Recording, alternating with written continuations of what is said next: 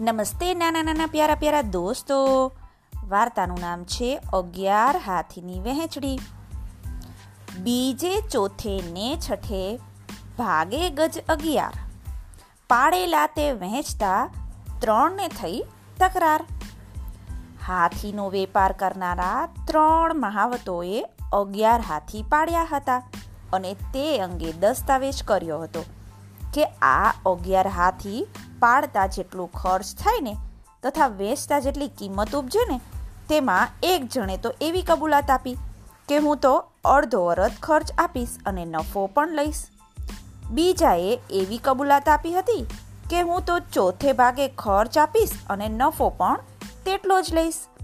અને ત્રીજાએ કબૂલાત આપી હતી, હું તો છઠ્ઠે ભાગે નફા તોટાનો માલિક થઈશ. તે હાથી વેચવા લાયક તૈયાર થયા એટલે તેને વેચવા સારું, તેઓ કેટલાક રાજ્યમાં ફરતા ફરતા તંબોળ રાજાના નગરમાં આવી ચડ્યા. અને એકે હાથીનું ઘર તો ક્યાંય મળ્યું નહીં. અને ત્રણેય જણા અંદરો અંદર કુસુમ થઈ ગયો. અને કહ્યું, આપણે હાથી વેચી લ્યો, પછી જે વેચવા માંડ્યા, પણ કોઈ રીતે વેચતા ફાવ્યું જ નહીં. એટલે તેઓ તંબોળ રાજા પાસે અરજ કરવા ગયા અને કહ્યું, આ અગિયાર હાથી અમારા ઠરાવ પ્રમાણે વેચી આપો. પછી રાજાએ વહેંચણી કરવા માંડી, પણ કોઈ પ્રકારે થઈ શકી નહીં. ત્યારે રાજાએ વિચાર કર્યો, હાજર જવાબી તો ઘણો હોશિયાર કહેવાય છે. તો તે આનો ફેસલો કેવી રીતે કરે છે ને? તે હવે જોવું જોઈએ. એવું ધારીને હાજર જવાબી પાસે તે કામ મોકલ્યું. ત્યાં હાજર જવાબીએ ત્રણેય જણને ઘણી રીતે હિસાબ સમજાવવા માંડ્યો, પણ તેઓ સમજ્યા જ નહીં અને બોલ્યા અમે ઝીણું ગણિત તો સમજીએ નહીં. અમે તો સાફ સમજીએ એવું સહેલું ગણિત કરી આપો. ત્યારે જ અમારું મન માને. ત્યારે હાજર જવાબીએ જાણ્યું કે આ અભણ લોકો કોઈ રીતે સમજશે જ નહીં. તેથી પોતાના ઘરનો એક હાથી હતો તે મંગાવી અને કહ્યું, આ એક હાથી તમને મફત આપું છું.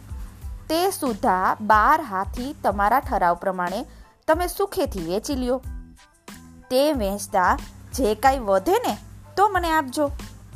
પછી તે ત્રણેય જણમાંથી જેને અડધો અરદ નફો ટોટો લેવાની કબૂલાત લખી આપી હતી, તેણે તે બારમાંથી છ હાથી લીધા.